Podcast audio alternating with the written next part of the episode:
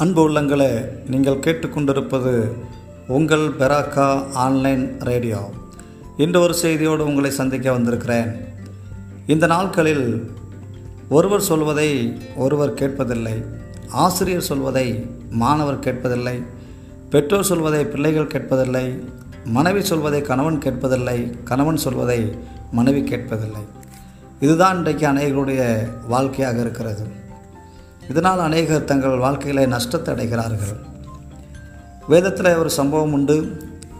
சிம்சோன் என்கிற வாலிபன் தன் பெற்றோர் சொல்வதை கேட்பாமல் தன்னுடைய திருமண காரியத்தை அவன் செய்தபடியினால் அதனால் அவன் வாழ்க்கையிலே சந்தோஷமடையாமல் தன் வாழ்க்கை இழந்து போனான். இன்னொரு நபரை உங்களுக்கு நான் சொல்லட்டும். நாகமான் என்கிற ஒரு மனிதன் இருந்தான். அவன் ஒரு தேசத்தில் ஒரு படை தளபதியாக அவன் இருந்தான். ஆனால் அவனுடைய வாழ்க்கையில் வெளியில் நல்லவனாக இருந்தாலும் வெளியில் நல்ல அதிகாரியாக இருந்தாலும் சரீரத்தில் குஷ்டரோகத்தினால் பாதிக்கப்பட்டு குஷ்டரோகம் அடைந்தவனாய் வாழ்க்கையில் வேதனையோடு காணப்பட்டான். ஆனால் அவன் வீட்டில் வேலை செய்ததான ஒரு வேலைக்கார பெண் சின்ன பிள்ளை தன்னுடைய எஜமான் இப்படி குஷ்டரோகத்தில் இருக்கிறதை அறிந்து எங்களுடைய தேசத்தில் ஒரு எலிஷா என்கிற ஒரு ஊழியக்காரர் இருக்கிறார். அங்கே போங்க சுகமாயிரும் அப்படின்னு சொல்லி சொல்கிறாங்க அந்த வார்த்தைக்கு உடனே கீழ்ப்படிந்து இந்த நாகமான் அங்கே போகிறான். ஆனால் எலிஷாவோ சொல்கிறாரு நீ போய் எங்கள் ஊரில் ஒரு குளம் இருக்குது அந்த குளத்தில் போய் ஒரு ஏழு தடவை மூங்கி குளிச்சுட்டு போங்க அப்படின்னு சொல்கிறார் இவருக்கு உடனே கோபம் வந்துடுச்சு. எங்கள் ஊரில் இல்லாத குளமா ஆறுகளா?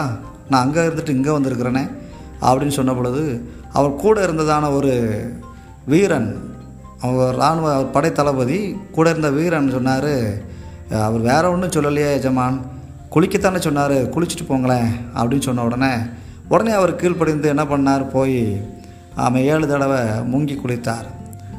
ஏழு தடவை முங்கின பொழுது ஏழாவது தடவை முங்கி அவர் எழும்பும்போது சரீரத்தில் இந்த குஷ்டரோகம் நீங்கி விட்டது நான் உங்களுக்கு இந்த காரியத்திலிருந்து என்ன சொல்ல வருகிறேன்? என்று சொன்னால் நம்முடைய வாழ்க்கையிலே ஆண்டவர் சில மனிதர்கள் மூலமாக சிறு பிள்ளைகள் மூலமாக நம்மோடு கூட பேசுவார்.